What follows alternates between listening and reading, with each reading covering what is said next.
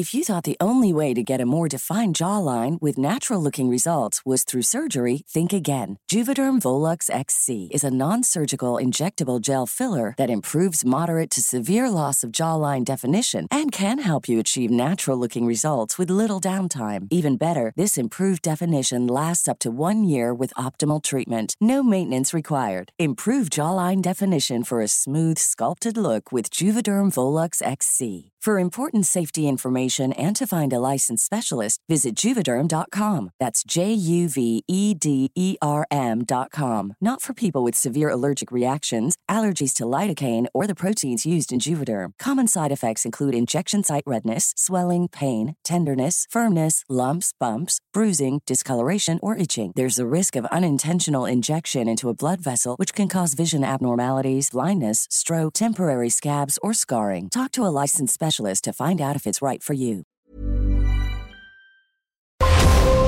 Brenda Peña y Manuel Zamacona están listos para actualizarte los hechos relevantes con la mirada fresca que los caracteriza. Bienvenidos a Noticiero Capitalino en Heraldo Radio noventa y ocho punto cinco F M. Comenzamos.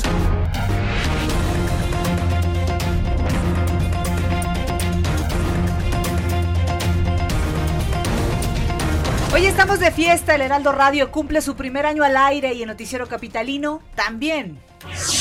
El gobierno capitalino modifica el programa de vivienda incluyente. Vehículos de trabajadores y trabajadoras del sector salud quedan exentos de las limitaciones del programa Hoy No Circula. Vamos a platicar con el doctor Hugo López-Gatell, subsecretario de Prevención y Promoción a la Salud. Ya hay fecha para la reapertura de la Arena México. Y el Liverpool gana la Premier League después de treinta años.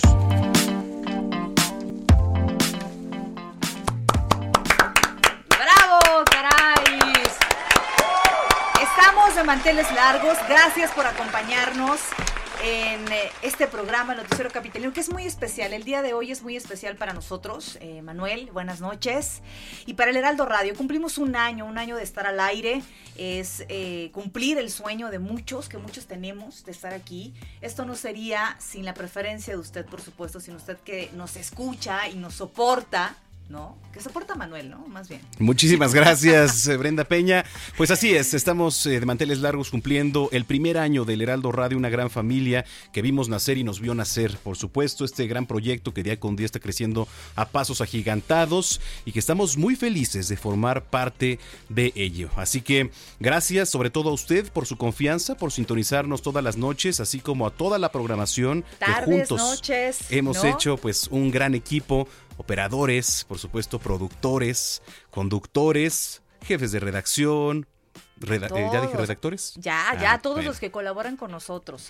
Es correcto. Así es, a todos los que han tenido eh, la confianza también eh, depositada en nosotros, en este proyecto, en creer que podemos, que se puede hacer periodismo de una forma diferente, que podemos informar a nuestra manera, y gracias por esa confianza, por supuesto, Adrián Laris, eh, Ángel Mieres, Franco Carreño, a, a Alejandro todos, Aray. A, Alejandro Aray, a todos los que, Cristina, este, a todos los que han depositado su confianza en este proyecto. Nosotros pues, somos los más felices. Muy bien, de pues, nacer con el Heraldo. Un abrazo y más adelante, por supuesto, aquí estará en cabina Adrián Laris, el director del Heraldo Radio y presidente de la Asociación de Radio del Valle de México. Va a bajar aquí. Programazo que en tenemos. Cabina. ¿eh? Así que, bueno, pues, pero también vamos a platicar con con el doctor Hugo López-Gatell, así, así que es. Hay clientes porque lo hicieron enojar en la Oye, tarde. Pero aparte también tenemos por ahí algunas llamaditas de eh, gente que nos dijo que nos iba a marcar porque tiene algo que decir. No nos han dicho quién es, eso Correcto. Como sorpresa. Entonces, sí. gracias, gracias también a aquellos que nos han hecho enviar eh, llegar sus mensajes, sí. aquellas personas que a través de las redes sociales, eh, pues reconociendo de alguna manera el trabajo del Heraldo Radio,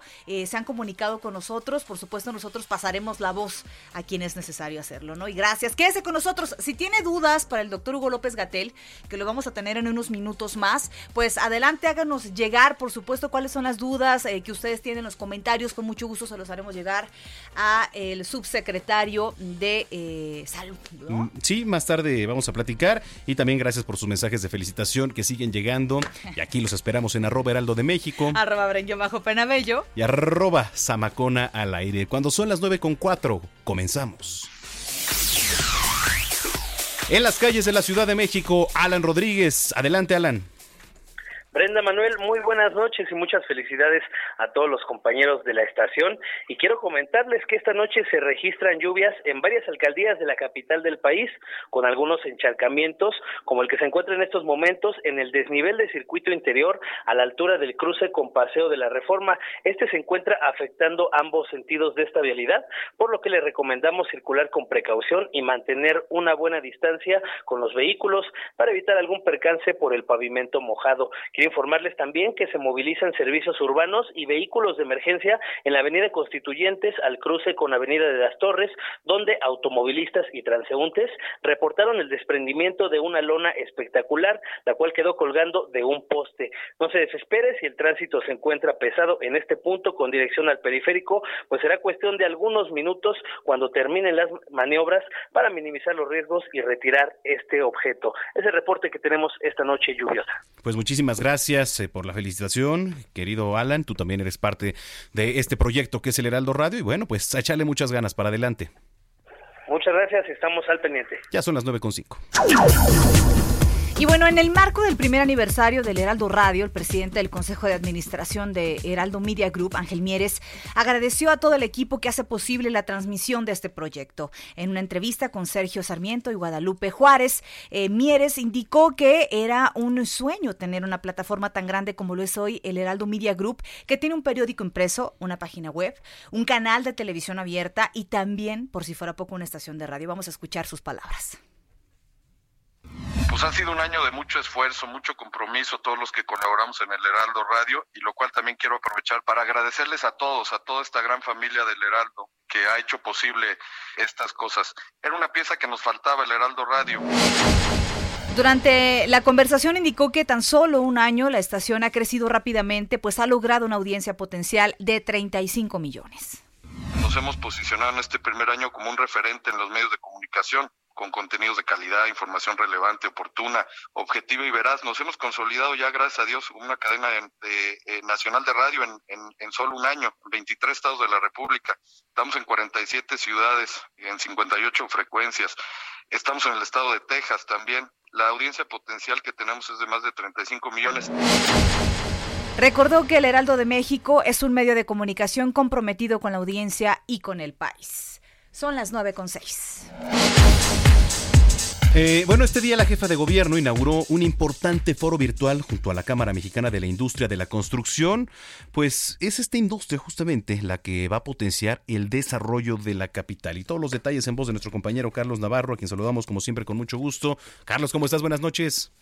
Buenas noches, Brenda, Manuel, les saludo con gusto a ustedes y su auditorio. Y bien, el sector de la construcción va a ser el potenciador de la reactivación económica en la Ciudad de México, afirmó la jefa de gobierno Claudia Sheinbaum. La mandataria capitalina inauguró virtualmente el Foro dos mil veinte de Planeación para el Desarrollo Sustentable en la Ciudad de México, que organiza la Cámara Mexicana de la Industria de la Construcción, donde enfatizó lo que representa este sector. Escuchemos.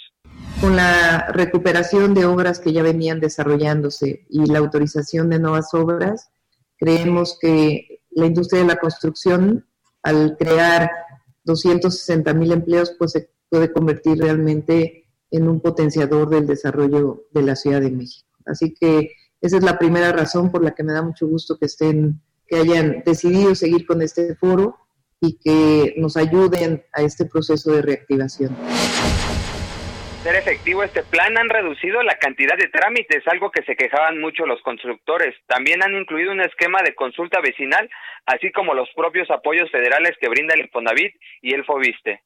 Por otro lado, comentarles en unas buenas noticias, resultaron sin daños al menos ciento setenta y tres edificios en la Ciudad de México que ya había entregado la Comisión de la Reconstrucción tras el sismo del martes pasado.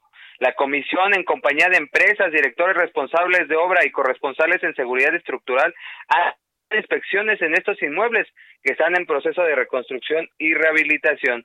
El resto se revisará mañana. Además de las más de quince mil eh, viviendas unifamiliares, han resultado con daños leves menos de ciento veinte. Y por último, comentarles que con una inversión de setenta y seis mil millones de pesos en obras públicas y privadas, la Ciudad de México va por la creación de ochenta y siete mil empleos, de los cuales quinientos cincuenta y cuatro mil son directos.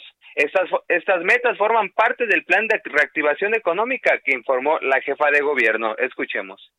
Y este es el programa que presentamos hoy de reactivación económica de la Ciudad de México, sustentado principalmente en la construcción eh, y algunos empleos que se dan a partir de apoyos sociales. Así que estamos... Eh, pues eh, a pesar de la difícil situación que está viviendo la ciudad por la pandemia, creemos que este programa de reactivación económica va a permitir la recuperación emple- del empleo en la Ciudad de México para los próximos meses. Así es que será el sector de la construcción una pieza vital en la Ciudad de México para reactivar y sacar a flote esta situación. Brenda, Manuel, la información que les tengo. Gracias por la información, seguiremos pendiente y más adelante nos enlazamos contigo. Hasta luego, buen, buenas noches. Son las nueve con nueve. Bueno, pues sí, efectivamente, lo comentamos al inicio de este espacio y durante todo el día estamos de manteles largos. Un año que nace el Heraldo Radio, sí, Adrián Laris. Manteles largos. Es el director general y nos da mucho gusto saludarte, Adrián. Muchísimas gracias, Manuel, Brenda, gracias Bienvenido. Por este espacio. Oye, ¿qué sientes de pues pertenecer al nacimiento de este gran proyecto? Pues estamos muy contentos, como ustedes lo mencionaron al inicio de su programa, de manteles largos. Eh, se dice fácil un año, pero aquí todos sabemos que ha sido un año de muchos retos, de mucho trabajo, de mucho esfuerzo por parte de todos los que integramos y somos parte del Heraldo Media Group. Eh, ustedes vieron hacer justamente es. esta estación, el, el programa de Noticiero Capitalino estuvo desde el primer día hace un año y la verdad es que estamos muy contentos porque no solo hemos podido... crecer en esta estación de radio, la noventa y ocho punto cinco y en la cien punto tres de Guadalajara, sino también hacia otros lados del interior de la República y hemos conformado una cadena nacional. ¿Cuál es el reto? Platicábamos esta tarde que mucha gente eh, decía que la radio ya iba a salir del panorama actual, que iba a ser rebasada eh, por la tecnología. Sin embargo, hemos sabido aquí en el Heraldo Radio compaginar muy bien esto, ¿no? Sí, por supuesto. Eh, la radio se... Eh, y, y las nuevas tecnologías van de la mano. La verdad es que el share, por ejemplo, un dato aquí relevante eh, publicitario, el día de hoy es del nueve por ciento. Eh, eh, la radio pues, es un medio muy noble, un medio que se adapta Así a las es. nuevas tecnologías. Hoy no solo lo escuchas a través de la forma análoga, uh-huh. ¿no? Nosotros, por ejemplo, en, en Brownsville y en McAllen, eh, a través de la tecnología H D Radio también nos podemos escuchar ahí en el H D cuatro. Uh-huh, sí. Eh, y aprovechar también en nuestros servicios en línea, podcast, etcétera. La radio también, a su vez, es una multiplataforma. Y es parte de lo que hemos logrado aquí en el Heraldo Media Group, ¿no? O sea, tener eh, el periódico, el Heraldo de México, un cabezal muy importante. Así es. La parte de la televisión, la parte digital, que como ustedes lo mencionaron hace un rato en su programa, sí. Nuestro presidente del Consejo, Ángel Mieres, dio unas cifras muy relevantes. Y ahora la cadena nacional que tenemos en radio. Les platico un poco que a través de las alianzas importantes que hemos hecho y con afiliados, con otros concesionarios, el día de hoy estamos presentes en veintitrés estados de la República, wow. eh, cuarenta y siete ciudades y cincuenta y ocho frecuencias. Esto gracias a las alianzas que hemos hecho con grupos radiofónicos eh, de la talla de A B C Radio, eh, de Cadena Raza, de I S A Corporativo, de Grupo Zócalo, de Grupo Keki. En Texas también tenemos eh, contenido en, en, en Houston a través de Now Media, y en Woodlands también a través de una estación que se llama The Boss, que es muy fuerte y es la única de hecho que está en Woodlands.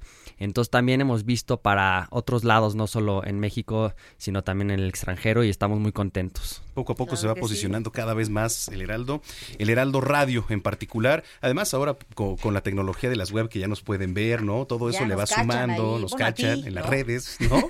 Y este, pues finalmente, Adrián, eh, yo creo que el, también el objetivo pues es llegar ya prácticamente a toda la República, ¿no? Este, ya para, pues no, no en un futuro lejano. Ese es uno de los retos que tenemos. Eh, de la experiencia que yo tengo y, y el conocimiento, creo que no hay ninguna cadena, eh, o sea, como una con una marca uh-huh. que abarque, eh, ahora sí que los treinta y dos estados de la República Mexicana. Nosotros pues estamos buscando posicionarnos con eh, contenido completo, uh-huh. como lo hacemos ya en diez estaciones, con programación de las seis de la mañana a las once de la noche, pero también hacerlo a través de los afiliados y llegar a cada rincón eh, y, e informar verazmente a todos nuestros radioescuchas. ¿Cuál ha sido aquí eh, la estrategia? Es decir, tenerle poco miedo realmente al crecimiento. Hay empresas que le tienen miedo a crecer, le tienen miedo a aventurarse, y creo que en el Heraldo m- pocas veces nos ha dado miedo a hacer algo, ¿no? Es correcto. La verdad es que gracias a, a, al Consejo Directivo, al Consejo de Administración, como lo mencionaba Ángel Mieres, Alejandro Aray, Franco Carreño y todos los que conformamos, le hemos apostado mucho al talento, a los conductores como ustedes, eh, grandes profesionales, y sobre todo a los contenidos. Uh-huh. Recordemos que el contenido es el rey, y si le apuestas a eso, con una buena distribución, con buen talento y con formas y ganas de hacer las cosas, tienes que tener buenos resultados. Entonces, eso ha sido nuestro modelo de crecimiento. Le vamos a seguir apostando, vamos a seguir apostando en México en estos tiempos que cuando hay muchas cadenas que se están retirando, quieren vender o ya no confían mucho a lo mejor en el proyecto eh, de publicidad. Así es. ¿No? Este, y creemos nosotros que, que es un gran medio, y apostarla a la multiplataforma creo que va a ser un éxito para este grupo. Pues muchas Adrián. felicidades, Adrián, es, eh, Adrián, sobre todo en este medio que está creciendo como ningún otro. Así, ¿eh? Así que es correcto. Gracias, gracias por la confianza también. Y muchas gracias a ustedes y felicidades por este primer año. Gracias, Adrián Laris. Ya nos vamos a portar bien. Es el director del Heraldo Radio y presidente de la Asociación de Radio del Valle de México. Bueno, así es. Pues continuamos. Gracias, Adrián. nueve con quince. Oiga, debido a la pandemia de COVID diecinueve, el programa de vivienda incluyente para la Ciudad de México fue modificado, sufrió algunas modificaciones, y para conocer justamente los detalles de este programa, saludamos en la línea telefónica a nuestro compañero Manuel Durán. ¿Cómo estás, Manuel? Hola, buenas noches, Brenda, Manuel, ¿cómo están? ¿Qué tal? Muy bien, aquí de manteles largos, celebrando un año bien, ya del Heraldo Radio, caray. Deberíamos irnos a festejar, ¿no? No, ¿verdad? Y, Oye. No, porque estamos si en no. pandemia.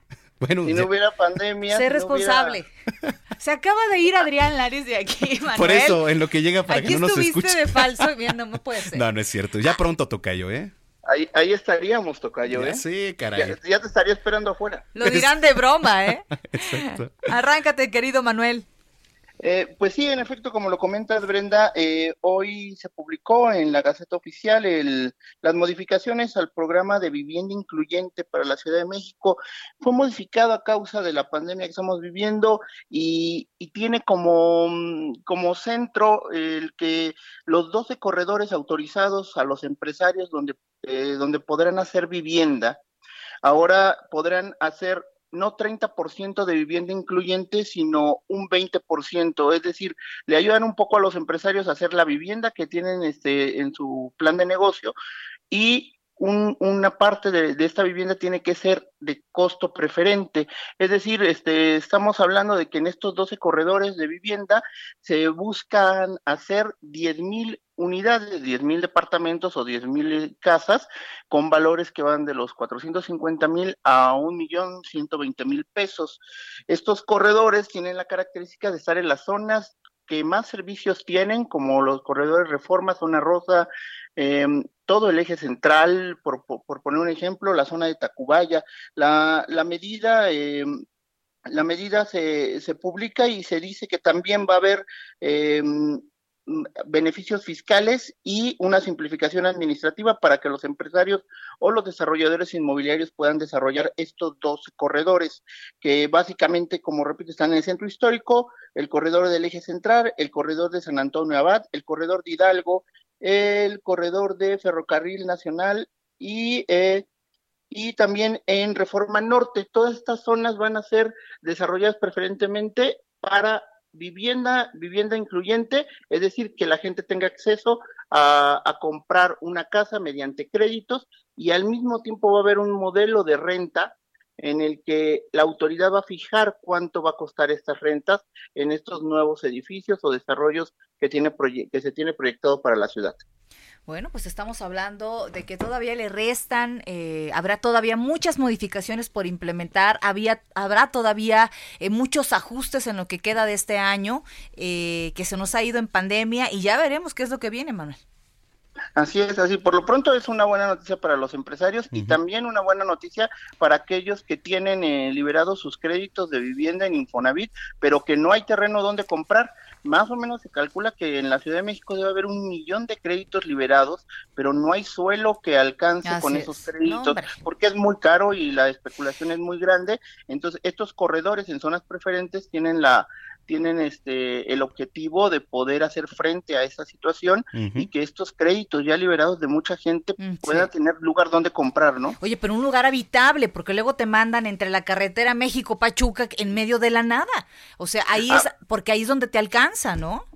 Y precisamente, Brenda, una de las características que tiene este proyecto es que debe de estar cerca de avenidas y de estaciones de metro, con todos los servicios, claro. Son las zonas realmente claro. que tienen más servicios. Sí, exacto, sí, sí, bueno, estaremos pendientes del tema, muy interesante, Manuel, te mandamos un abrazo. Hasta luego. Pendiente la celebración, nueve con diecinueve. Lo dirás de broma, te... como dices, Miguel, no, está no, ya, puesto, ¿eh? Yo creo que ya está allá abajo esperándonos. Oiga, eh, desde ayer, ya sabe que comenzaron a llegar a la península de Yucatán estas nubes de polvo provenientes del desierto del Sahara, desiertos. ¿no? Entonces hoy el subsecretario de Salud y Promoción de la Salud, Hugo López-Gatell, con quien vamos a platicar en unos minutos más, explicó que respirar estas partículas agrava la salud de personas con enfermedad pulmonar obstructiva crónica, efisema pulmonar, bronquitis crónica o asma, ya que estas partículas de arena entran por la nariz y por la boca y se alojan en la tráquea, y las más pequeñas incluso pueden llegar hasta los pulmones, así que hay que tener cuidado y a ver si también pues usar el cubreboca nos puede ayudar un poco. Vamos a platicar con él a ver qué nos dice también sobre este tema. Nueve con veinte. Oiga, eh, la Secretaría del Medio Ambiente anunció que los vehículos de uso particular de trabajadores y trabajadoras del sector salud, en todas sus especialidades, ya sea paramédico, en el área administrativa y de apoyo, este, es, todas las personas que están ahorita en el frente en los hospitales mexicanos van a quedar exentos de las limitaciones del programa Hoy No Circula.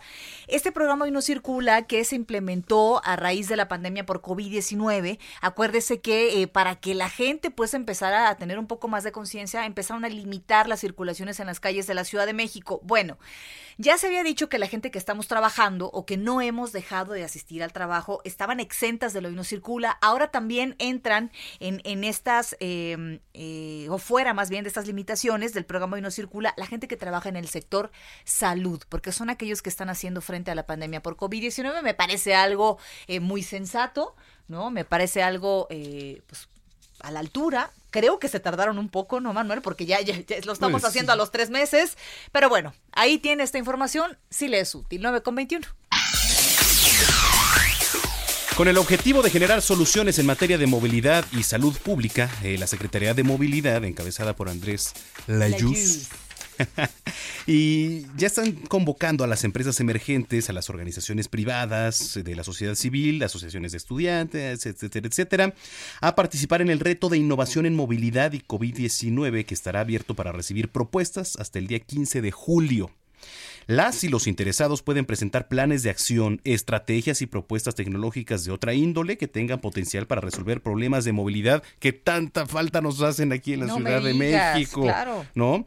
De las personas, sobre todo, que son usuarias del transporte público en función de la emergencia sanitaria. Por favor, seguramente eso nos va a servir de mucho. Las ideas que ustedes tengan, por favor, háganselas llegar ahí a la Secretaría de Movilidad, que luego a veces nada más no entendemos por qué. Pero que no tenga que ver con más cosas, ciclovías. Ciclovías, en, en vías. Oye, insurgente. ¿Es un carril? Casi un carril, es más, ya no existe insurgentes más que para Metrobús. Okay. Diego, también por ahí hay que este, estar más vivo en temas de movilidad. Los temas son gestión de demanda de viajes, transporte público colectivo, medidas de operación, higiene y sana distancia, movilidad activa y alternativas de transporte sustentable, que seguramente, pues, por ahí aparecerá la bicicleta, ¿no? Sostenibilidad financiera del transporte público y gestión del espacio público. Los ganadores, ojo, se darán a, a conocer ver. el catorce de septiembre, y para mayor información hay que enviar un correo a tania punto perez arroba w r i punto org. No sé, que nos pase su phone, ¿no? A ver, ¿quién es Tania, un WhatsApp, ¿no? O que nos mande el WhatsApp, o que nos a mande ver, el Insta. A ver, para ver, échenle un phone a Tania o un correo. Ahí está. Tani. tania punto perez arroba w r i punto org. Si tiene duda del correo, mándenos un tweet arroba...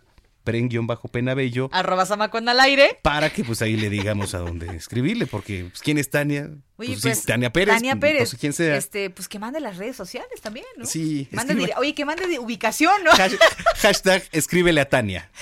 Que mande, que comparte ubicación, mi querida Tania. Bueno, pues, saludos a Tania. nueve veintitrés. Muy Ay. bien, ha llegado el momento de hacer nuestra primera pausa. Gracias a los que nos escriben ya en las redes sociales. Sí, Vinicio eh, Zamora. A ver. Muchas felicidades, Manuel y la preciosa Brenda. Ah. Ojalá y sean muchos años más. Esto no le va a gustar a... Luego le platico. Ojalá y sean muchos años más. Gracias por su buen noticiero.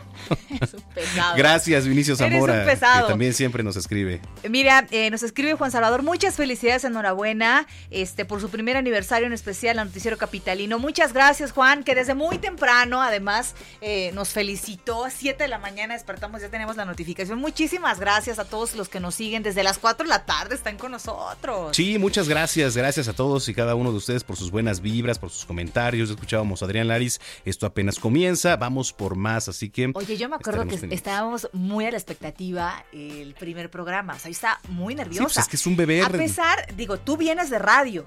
Sí. Yo también venía de una estación de radio y de una de tele, veníamos de ambas, pues, pero siempre aquí teníamos, yo recuerdo ese día estaba yo, no pude dormir mucho, estaba sí, pensando en cómo hacerlo, en, en, en... Bueno, al final de cuentas pusimos todo el corazón siempre en este proyecto y de verdad, de verdad agradecidísima y muy contenta y sobre todo de compartir, Manuel. Gracias, igualmente, aunque a veces, pues la verdad es aunque que... Aunque a veces te pones medio se torpe, pone imprudente, te pones ¿verdad? medio torpe, imprudente, ¿no? A veces lo estamos educando. Comentarios, pero ya se irá forjando. Pero la La verdad, compartir creo que ha sido un gran aprendizaje. Correcto. Ha sido el primer año de, del viaje y... Ya, estoy así de llorar, como dice el meme. Ya, falsó. Escríbanos, estamos en el noventa y ocho punto cinco de F M. Pausa. Continuamos después de un corte con las noticias más relevantes en las voces de Brenda Peña y Manuel Zamacona en el Noticiero Capitalino, en Heraldo Radio noventa y ocho punto cinco F M. Regresamos. Regresamos con Brenda Peña y Manuel Zamacona al Noticiero Capitalino en Heraldo Radio noventa y ocho punto cinco F M.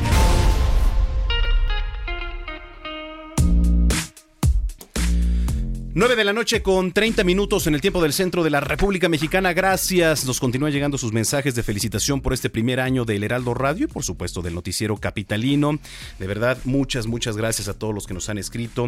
En unos minutos más vamos a leer pues los que podamos porque la verdad es que son muchos, muchos este, desde esta mañana. Mensajes. Siempre gracias por el cariño este demostrado.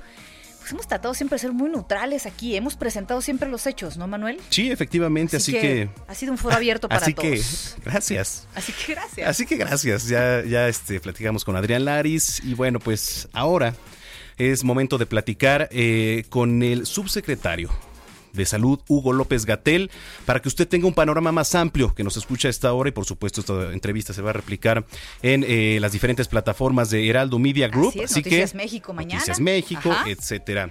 Doctor Hugo López-Gatell, qué gusto saludarlo, muy buenas noches.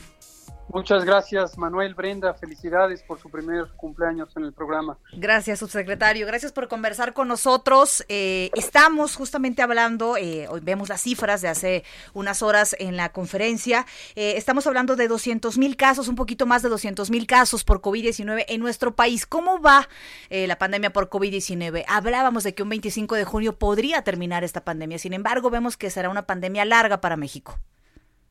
Efectivamente, como lo dijimos desde febrero, antes incluso de tener el primer caso en México, esta es una epidemia que va a ser larga. Así, con estas mismas palabras, lo hemos dicho en más de diez ocasiones, preparémonos para una epidemia larga.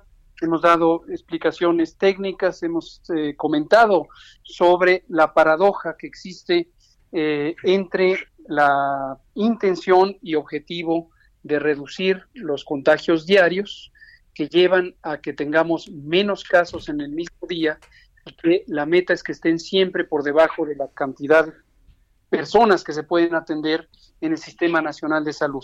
Esa es la meta, esa es la meta técnica que se ha trazado, que nunca tengamos los hospitales saturados. Pero la paradoja consiste, contrario a la intuición, y por supuesto al deseo, esto lleva a epidemias largas. ¿Por qué razón? Porque la epidemia se va presentando en forma más lenta, en forma más gradual, y obviamente la cantidad de contagios se difiere en el tiempo, de tal suerte que en México estimamos que podría estar terminando en el mes de octubre. Sí, porque hablábamos de estimaciones, sin embargo, también había mucha confusión con el tema de los picos, eh, doctor, que se había dicho que, bueno, pues la curva quizá iba para abajo, luego para arriba. ¿Cómo va este tema? ¿Cómo explicarle a la población eh, el tema de los picos, de los famosos picos, doctor? Sí, hemos podido corroborar eh, a través de múltiples encuestas independientes, no hechas por el gobierno, sino uh-huh. independientes, que la gran mayoría de la población, en algunas encuestas cincuenta en otras hasta sesenta y cinco o setenta por ciento, entiende y atiende la información pública que el gobierno presenta todas las tardes. Estamos cumpliendo nosotros más de ciento quince conferencias de prensa diarias en las que mantenemos siempre una información técnica basada en evidencia y con un lenguaje eh, que permita acceder a toda la población a conceptos a veces ciertamente complejos.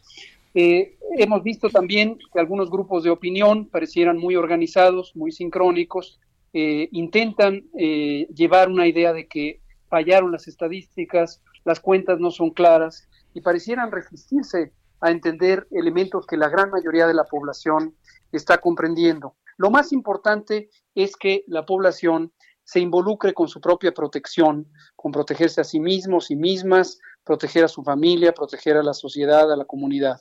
¿Cómo lograrlo? Manteniéndonos a sana distancia unos de otros para que los contagios se disminuyan en velocidad uh-huh. y deseablemente también en el número. Claro. ¿Cómo lo han manejado en los estados? Sabemos que los, los gobernadores también son autoridades sanitarias en este momento. Sin embargo, vemos, por ejemplo, eh, en, en Hidalgo, eh, yo leía que el gobernador Omar Fayad decía, voy a instalar un, un eh, módulo donde se van a aplicar pruebas rápidas gratuitas.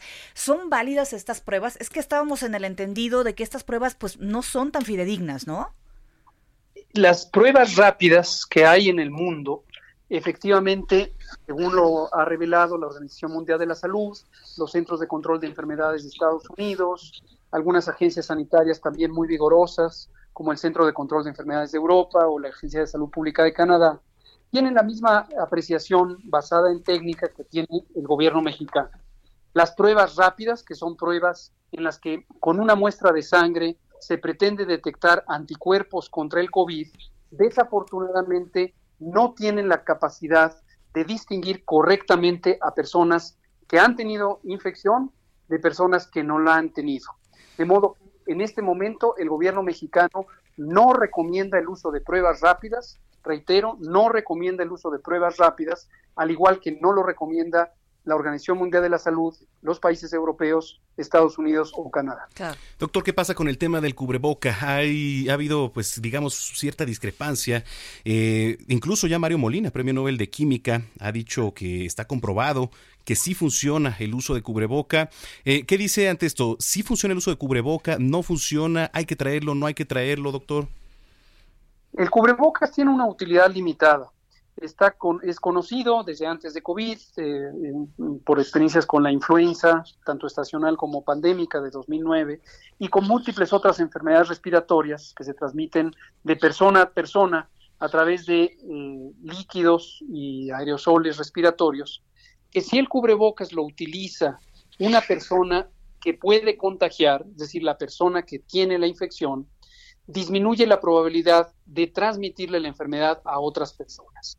Pero lo que también es claro es que el cubrebocas no es una barrera de protección útil o suficientemente eficiente para la persona que no se quiere contagiar, que es la gran mayoría. No es una barrera física de suficiente eh, protección porque los cubrebocas convencionales son demasiado porosos y solamente los cubrebocas de alta eficiencia podrían tener esa posibilidad de reducir el contacto. Pero además, el virus COVID, el virus SARS-CoV dos causante de COVID, al igual que muchos virus respiratorios, también pueden entrar por los ojos. Entonces, si se usa el cubrebocas, pero no se protegen los ojos con eh, gogles eh, de alto sellado, tampoco va a ser suficiente para proteger. ¿Qué nos ha preocupado cuando se ha intentado, eh, sin una fundamentación científica clara, proponer el uso generalizado de cubrebocas en la comunidad, que esto puede dar una confusión a las personas que se sientan protegidas sin realmente estar? El uso inconsistente, quitárselo, ponérselo, tocárselo, también puede contribuir a los contagios en la medida en que en situaciones de riesgo las personas no guarden la sana distancia o el hecho mismo de tocarse la cara que pudiera estar las manos contaminadas con el virus, podría ser un mecanismo de contagio. Entonces, en resumen, lo que hemos recomendado es cubrebocas solamente por periodos limitados en espacios donde no se puede conservar la sana distancia. Por ejemplo, el transporte. Pero fuera de eso, no tiene una utilidad significativa. Ahora, hemos visto que algunos funcionarios del gobierno federal, eh, pues que han, han estado muy en contacto con el presidente Andrés Manuel López Obrador, han dado positivo al covid diecinueve. El, el, el, a, a, dábamos a conocerlo hoy, eh, Arturo Herrera daba positivo al covid diecinueve, han sido varios. Eh, ¿Están en contacto con usted? ¿Qué medidas están tomando para pro- proteger también al presidente de la República? ¿No? Es, es, es grave la situación. Claro, absolutamente. Eh, aquí no se trata de, de cargos o de si son funcionarios o no. Esta noche, al terminar la conferencia de prensa, un comunicador, eh, que por otro lado lo considero una persona seria, hacía una aseveración que me pareció categóricamente difamatoria cuando expresaba que a Arturo Herrera le habíamos hecho pruebas eh, porque es un privilegiado. Esto me parece muy delicado y no quiero dejarlo pasar. Eh, el, doctor, el maestro Arturo Herrera, el secretario de Hacienda, efectivamente, como él mismo lo reveló en horas de mediodía, eh, fue positivo a la, a la prueba de COVID. Se le hizo la prueba precisamente porque había tenido algunos síntomas que, igual que cualquier otro ciudadano, se deben hacer cuando existe una sospecha de que una persona que trabaja en un entorno de alto riesgo de contagio pudiera ser el caso inicial. Se estudia también a sus contactos, que en este caso involucra a varias de las funcionarias y los funcionarios públicos eh, que han estado en contacto con él, y esto eh, permite el reconocimiento de quienes pudieran estar en un riesgo significativo de estar contagiadas y contagiados. El estudio de contactos nos llevará los siguientes días. Conforme vayamos teniendo información, lo haremos eh, transparentemente público, como hacemos claro. público toda la información. Y bueno, ¿usted le, le sí. recomendaría al presidente Andrés Manuel López Obrador en ese caso hacerse la prueba, doctor? ¿Será? El punto no es hacerse la prueba, y esto es, lo hemos dicho también múltiples veces, así como hemos dicho múltiples veces lo de la epidemia larga. Hay una serie de aseveraciones con un fundamento técnico y científico, todas ellas, que repetimos una y otra y otra vez, porque sabemos que existe una eh, distorsión de la información. No digo que por mala voluntad en todos los casos, a veces simplemente como eh, uh-huh. el teléfono descompuesto, al propagarse información, se va erosionando su calidad. Bueno, pues ojalá y, y esto eh, no se propague, ¿no? Porque sí. sí veíamos que estaba con Olga Sánchez Cordero también, sí, digo, y hace unos días. Funcionarios, ¿no? Así Entonces, es. Este... Así es. No, ¿Hay otro... es la primera vez que existe un brote en la estructura del gobierno de México. Lo mismo ha ocurrido en los estados. Algunos gobernadores, por todos conocidos, han tenido eh, COVID. Lo ha tenido Zoe Robledo, que lo anunció en su momento. Omar Fayad. Es, uh-huh. eh, Omar Fayad, Adán, eh, el gobernador Adán Augusto de creo, Tabasco. Quirino Ordaz, creo que por Entonces, ahí también. Positivo, ¿no? Así es. Esto puede ocurrirnos a todos y todos. Y Omar creo... Fayad la pasó muy mal, ¿eh? ¿Mande usted? Omar Fayad eh, relataba justamente en una entrevista lo mal que la pasó a, a raíz de, del covid diecinueve, que en su caso sí fue un, muy fuerte, ¿no? La enfermedad. Esto es muy importante. La población debe también verse reflejada en casos de COVID que ocurran en cualquier persona. Aquí no importa, insisto, cargo público, dinero, no dinero. Cualquier persona que tenga una experiencia de infección por el virus que causa COVID debe tomar en cuenta que si se trata de una persona mayor de sesenta años o que padece diabetes, hipertensión, obesidad, Eh, tabaquismo, que en sí misma es una enfermedad, además de causa de múltiples males, o tiene alguna razón para tener inmunosupresión, disminución de la potencia de defensas, debe considerarse una persona con mayor se, riesgo. Subsecretario, de... ¿usted se ha hecho ya la prueba, alguna prueba de covid diecinueve? No ha habido razón alguna por lo que yo me lo haga, porque no uh-huh. he sido ni contacto en una red de contagios, ni he tenido síntomas. Claro.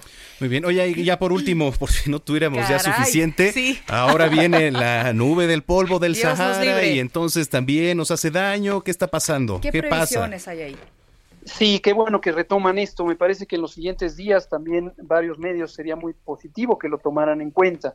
Este fenómeno de las nubes de arena que provienen del desierto del Sahara han sido eh, motivo de preocupación en muchos eh, territorios en el mundo, en Europa incluido, porque a lo largo de al menos la última década se ha propagado estas nubes en extensiones territoriales muy largas. Aquí tuvo necesariamente que cruzar todo el océano Atlántico para llegar al Caribe, y también el Caribe mexicano está afectando a la península de Yucatán, y las partículas suspendidas, que son entre dos punto cinco y diez micras de tamaño, una micra, recordar que es la milésima parte de un milímetro, son partículas respirables, pueden llegar hasta la parte más profunda del, del aparato respiratorio y pueden causar inflamación pulmonar. En personas que padecieran COVID uh-huh. o en personas que tengan enfermedad pulmonar eh, crónica, por ejemplo, asma, bronquitis crónica, enfisema, pudieran ponerles mayor riesgo de complicaciones y también mayor riesgo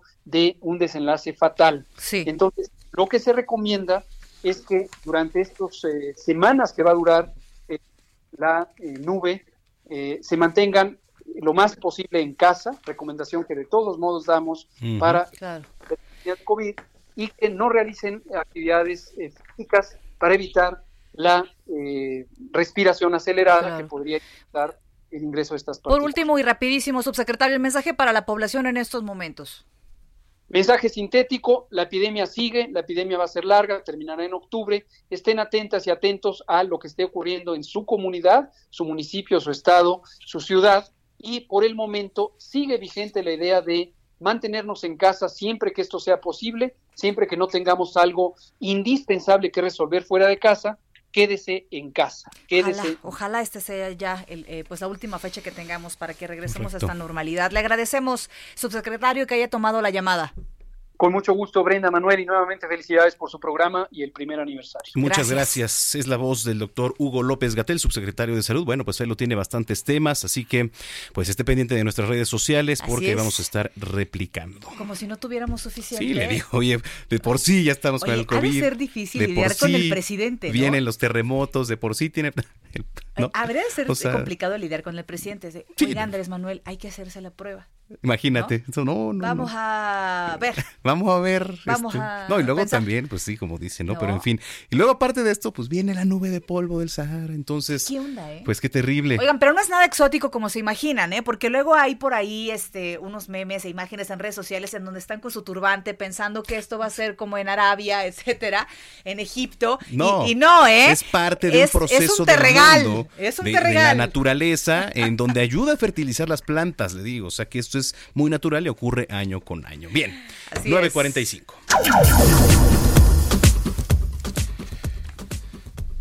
Bueno, pues como todos ustedes saben, Ay. el Heraldo Radio sí. y el Noticiero Capitalino cumplen un año de vida. Este espacio arrancó con un gran proyecto el dos mil diecinueve y nuestro compañero Gerardo Villela preparó este promo para todos nosotros.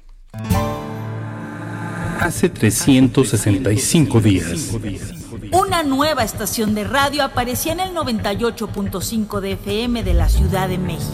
Dos voces, dos voces jóvenes y frescas llegaron para informar de lo que sucede en nuestra imponente urbe. Yo soy Manuel Zamacona. El Noticiero Capitalino nació.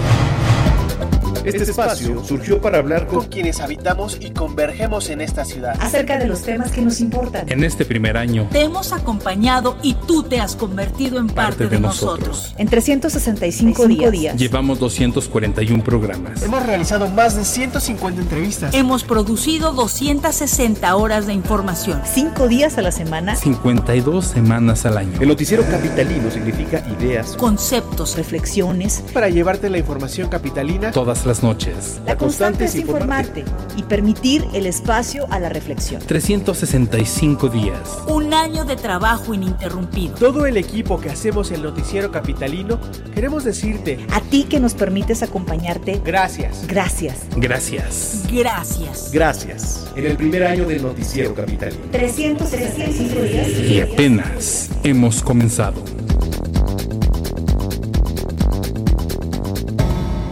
Haz del bienestar una constante en tu vida. Escuchas Bienestar H, con una voz autorizada para hablar de todos los temas. Mar- Mariano Riva Palacio, en el Noticiero Capitalino. Heraldo Radio noventa y ocho punto cinco. Oye, gracias a nuestro querido Jerry Villela, quedó de agasajo. Sí, muchas gracias. Y saludamos con muchísimo gusto a la distancia a nuestro querido Mariano Riva Palacio. ¿Cómo estás, Marianito? Muy buenas noches. Muy buenas noches, no sé si se, si me escuchen. Sí, sí, sí te, te escuchamos, escuchamos perfecto. perfecto. Es que yo los escucho como muy lejos, muy muy lejos. Bueno, espero que ustedes me escuchen a mí y la audiencia. Buenas noches. A continuación voy a compartir con ustedes el resultado de un estudio que revela cómo a raíz de la pandemia por COVID diecinueve se manifiesta la desigualdad de viviendas en México.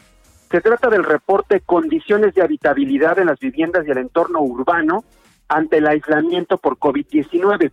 Este reporte fue elaborado por el Instituto de Investigaciones Sociales de la UNAM, en el que se practicaron cinco mil cuestionarios con habitantes de Cuernavaca, Guadalajara, Monterrey, Toluca, Ciudad Juárez, Tijuana, Mérida y, por supuesto, la Ciudad de México. Pre- Precisamente para la capital del país existen problemas de vivienda, principalmente en edificios precarios en renta, ubicados en la zona centro. Fíjense, construidos entre la década de los treinta y los cincuenta y que miden entre treinta y sesenta metros cuadrados. El veintiséis punto cinco por ciento de los encuestados, según este estudio, renta un hogar, por lo que es muy importante procurar que no haya desalojos por falta de pago. Al respecto, el catedrático y también investigador de la Facultad de Arquitectura, Gustavo Romero, indicó, lo voy a citar tal cual, la prioridad debe ser una política habitacional que apoye el mejoramiento de las viviendas precarias y no de la vivienda nueva, pues hay más de medio millón de viviendas nuevas en la Ciudad de México sin que se hayan vendido en la actualidad. Otro dato interesante que quiero compartir con ustedes. Dos de cada tres entrevistados viven en colonias populares y en viviendas menores a los cien metros cuadrados, y el veinte por ciento son habitadas por cinco personas o más. Este cuestionario fue aplicado a personas de treinta a sesenta años. Seis de cada diez fueron mujeres que reportaron que en la mayoría de los hogares hay niños menores de diez años, mientras que las personas adultas mayores de sesenta viven solas o con su pareja. Así que, Brenda, Manuel, así el panorama de este reporte de habitabilidad, eh, una investigación hecha por la Facultad de Investigaciones Sociales de la UNAM, viendo exactamente las condiciones por el confinamiento a raíz del covid diecinueve. Hay un sesgo todavía muy amplio entre las viviendas, digamos, nuevas que no están habitadas y las viviendas, edificios precarios que dicen los investigadores que continúan habitándose en estos momentos en la capital del país. Claro. Pues vaya cifras y datos que van saliendo también con este tema de la pandemia en estos días, cosas nuevas que Así la verdad es. es que no estábamos acostumbrados a escuchar. Interesante. Mariano, ¿dónde te podemos seguir, por favor, en las redes sociales? Estamos en Twitter y en Instagram como J M Rivapalacio y en Facebook estamos como Mariano Rivapalacio y Alto. Gracias, gracias Marianito, te mandamos un abrazo a la distancia. Muy buenas noches. Igualmente, buenas noches. Son las nueve con cincuenta y uno.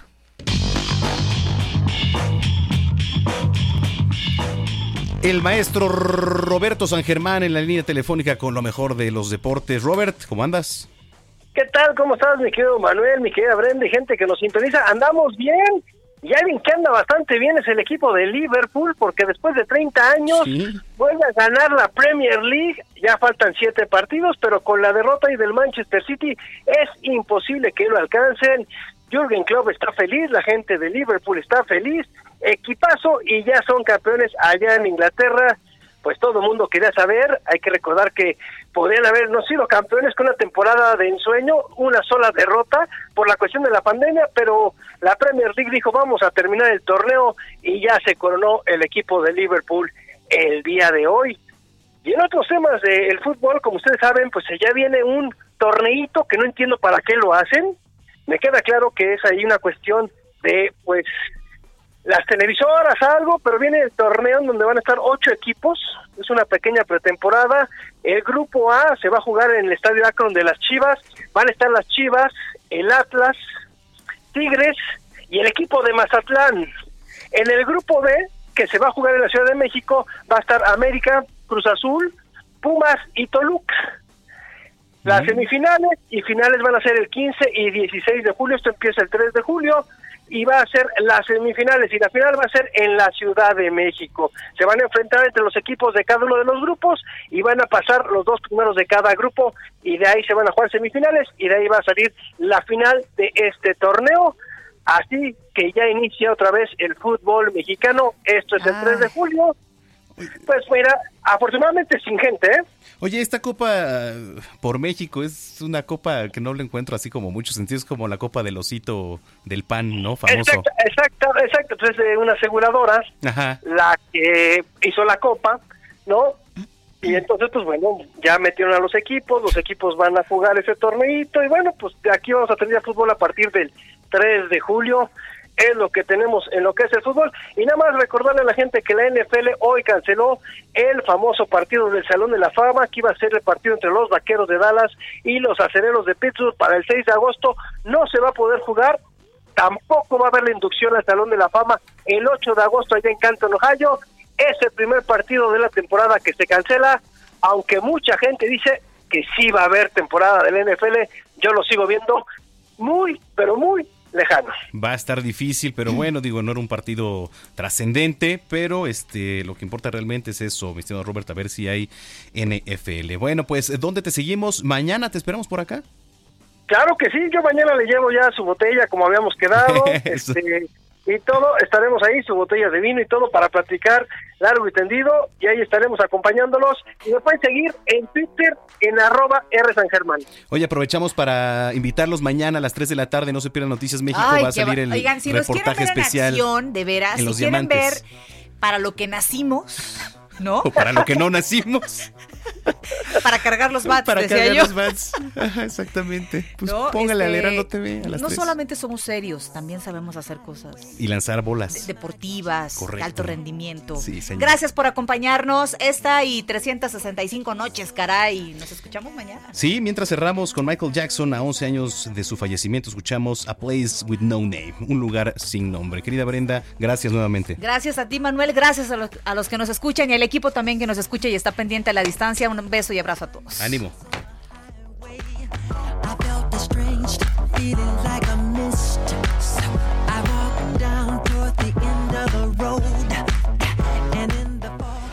Estás informado con las noticias más relevantes que acontecen en la metrópoli. No te pierdas la próxima emisión de Noticiero Capitalino con Brenda Peña y Manuel Zamacona.